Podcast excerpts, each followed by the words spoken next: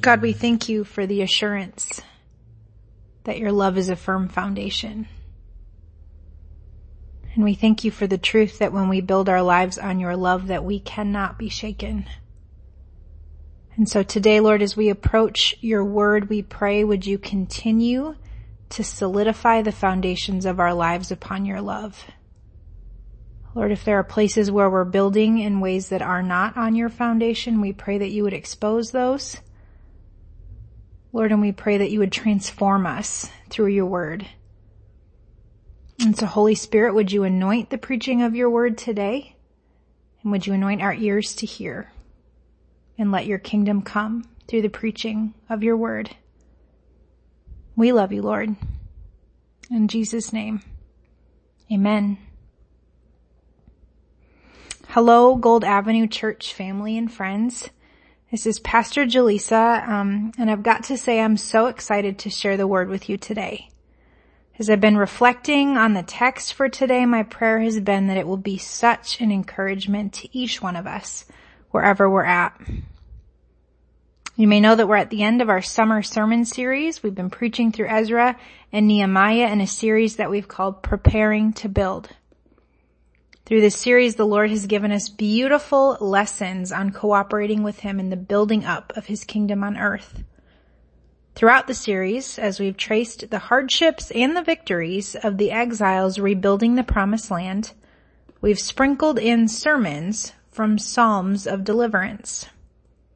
Through these Psalms, we've joined with God's people throughout history and crying out to God for his protection and provision. And we've stood firm in his goodness and faithfulness. And so today, as the world around us continues to shake, and as we continue to be people of the gospel who are called to embody, advance, and proclaim his kingdom, it seemed fitting to close out the series with a final psalm of deliverance. And so today we're going to be reading from Psalm 46. Hear then the word of the Lord. God is our refuge and strength, an ever present help in trouble. Therefore, we will not fear. Though the earth give way and the mountains fall into the heart of the sea, though its waters roar and foam and the mountains quake with their surging. There is a river whose streams make glad the city of God, the holy place where the Most High dwells. God is within her. She will not fall. God will help her at break of day. Nations are in uproar. Kingdoms fall. He lifts his voice. The earth melts. The Lord Almighty is with us. The God of Jacob is our fortress. Come and see what the Lord has done, the desolations he has brought on the earth. He makes war cease to the ends of the earth. He breaks the bow and shatters the spear. He burns the shields with fire. He says, be still and know that I am God.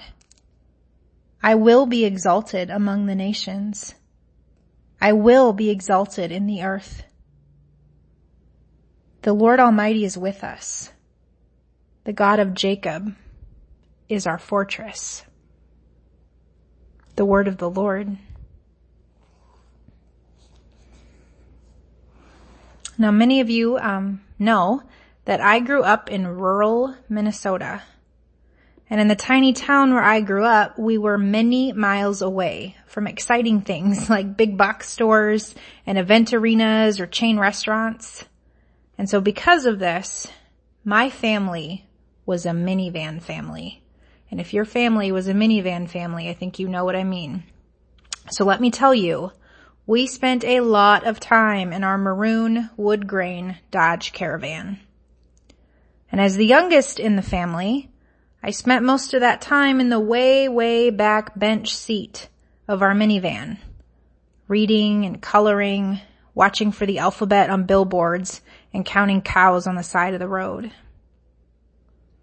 Every so often I remember that when we went through a lot of twists and turns or hills and valleys in the road, I'd slowly start to feel sick to my stomach. I'd get a headache and I'd start to feel nauseous with motion sickness. And when I complained, my mom would always tell me the same thing. She'd say, Jaleesa, stop looking down or around. Look forward. Watch the horizon. Because the horizon never moves and it will steady your head and your stomach. And she was always right. No matter how bumpy or twisty the road got, if I kept my eyes on the horizon, I was fine.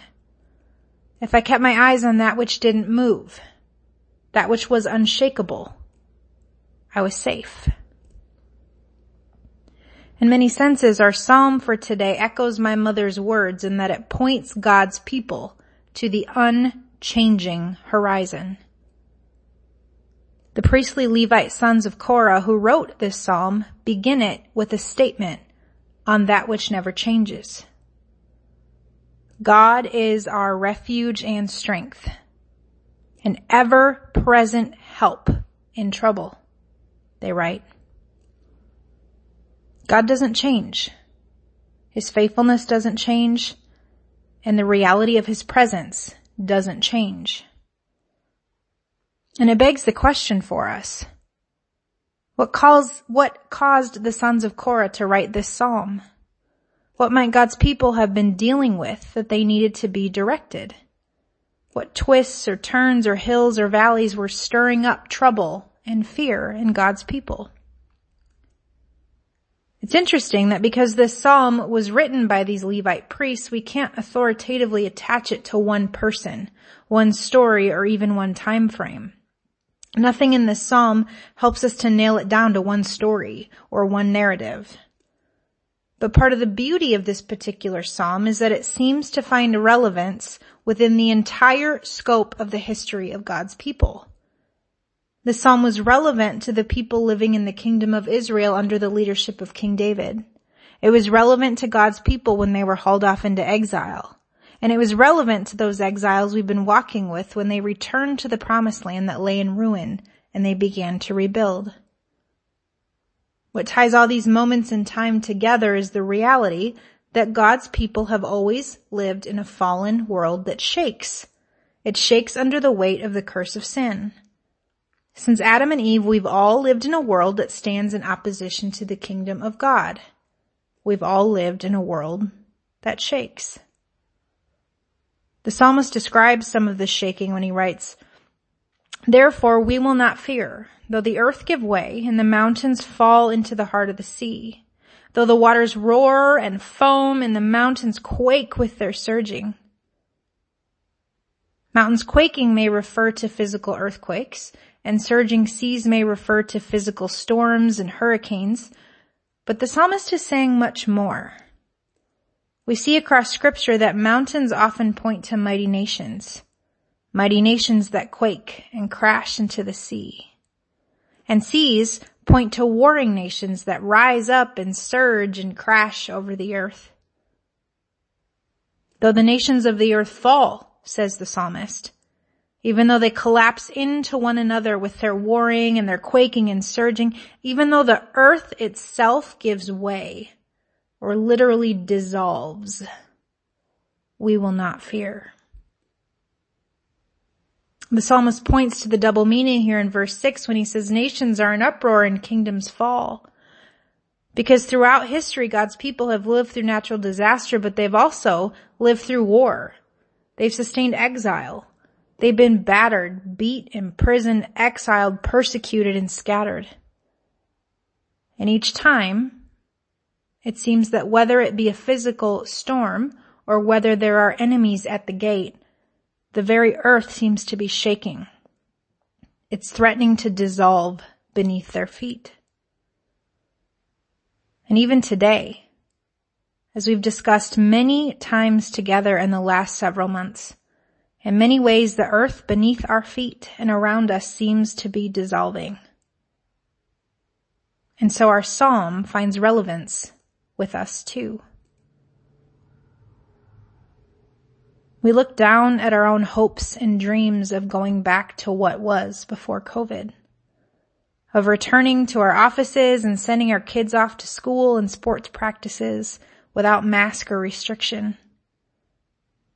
We look down at our desire to shake hands and hug and lift up our unmasked voices to the Lord together as a church body again on Sunday mornings. We look down a little deeper at the hurts, the offenses, the unmet expectations and fears and idols of routine and stability that this season has exposed and stirred up in so many of us. And I don't know about you, but sometimes I feel a little shaken, even a little disoriented or nauseous. Then we look around at the current political landscape, the hate swirling from seemingly every side. We look at the nations of the world, the sickness, the persecution, the tension and the pressure, and fear starts to rise. We reach out and we try to grasp for something safe and stable. We try to find some way to steady the ship or maintain control. Have you felt it? The shaking?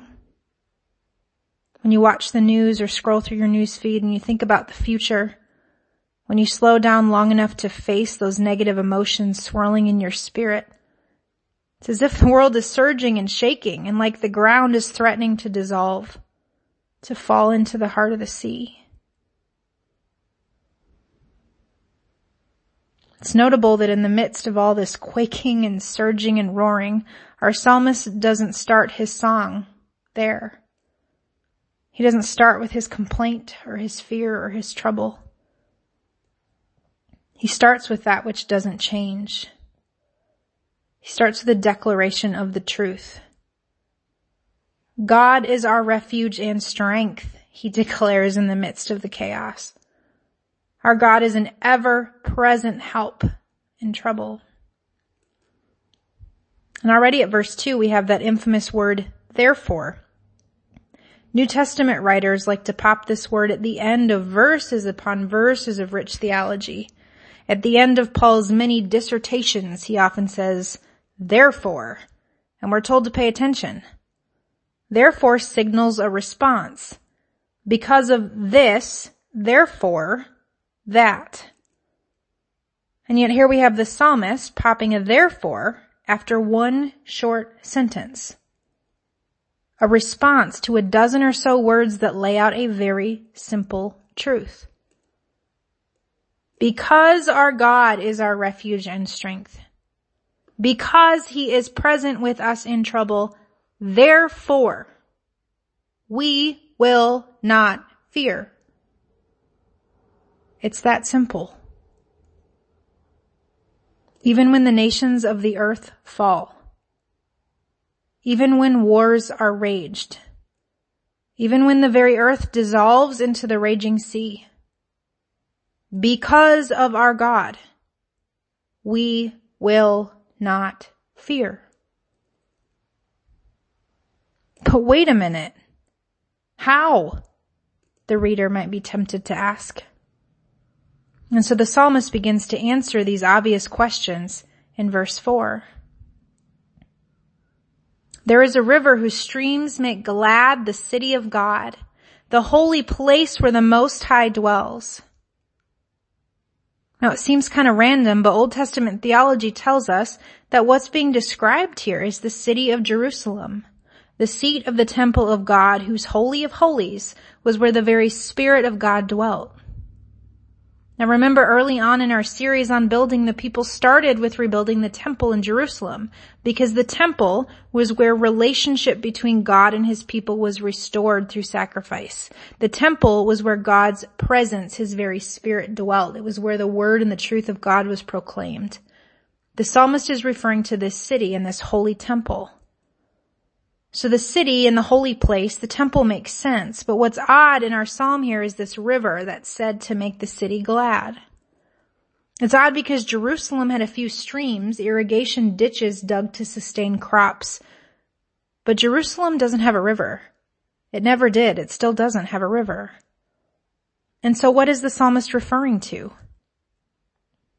If we look around in scripture, we see this picture of a river flowing out of the holy city echoed in Ezekiel's prophetic vision of a river flowing out from the temple found in Ezekiel 47. The prophet Ezekiel was pointing to the Spirit of God flowing out from the temple and into the spirits of God's people on earth, His presence. The Spirit would refresh them and strengthen them and empower them. Ezekiel and the psalmist were pointing to the prophetic hope of the glorious kingdom of God represented by the holy city of God. The city is the kingdom, and the river is the tangible, powerful presence of God among his people. God is within her, the psalmist declares. She will not fall. Nations are uproar and kingdoms fall.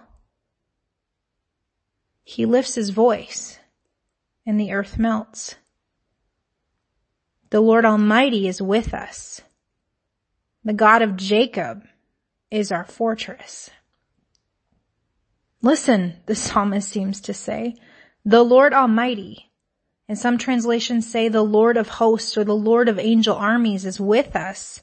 Remember, since our forefather Jacob, the world has continued to shake and the nations have risen up, but every time our God has delivered us nothing more than his voice. At his voice, the Red Sea split in two, delivering God's people to freedom on dry land. And then the sea itself crashed and surged over the nation of Egypt. At his voice, the mountain called Jericho fell. At his voice, the Midianite army turned their swords on themselves, giving victory to Gideon and God's people.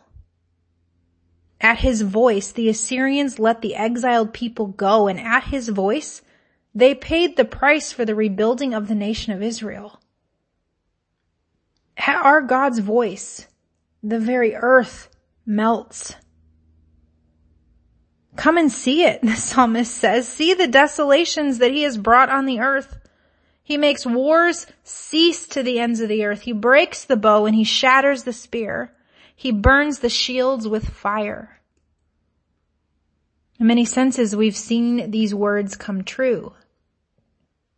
But in some senses, we haven't.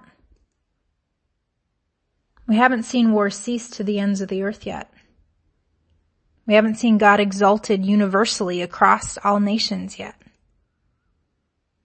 And so maybe that's why the psalmist concludes his song with the promise from the words of God himself. He says, be still and know that I am God.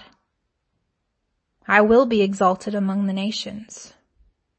I will be exalted in the earth. God's promise given at his voice serves as a comfort to his people. But it also serves as a promise, a declaration to the shaking earth and the warring nations. It's a declaration to all who stand opposed to the kingdom of God, whether physical or spiritual. Be still, God says. I am God, and I will be exalted in all the earth. I'm the king of this world and I will come to rule and reign. This is what's coming and it's inevitable. So be still.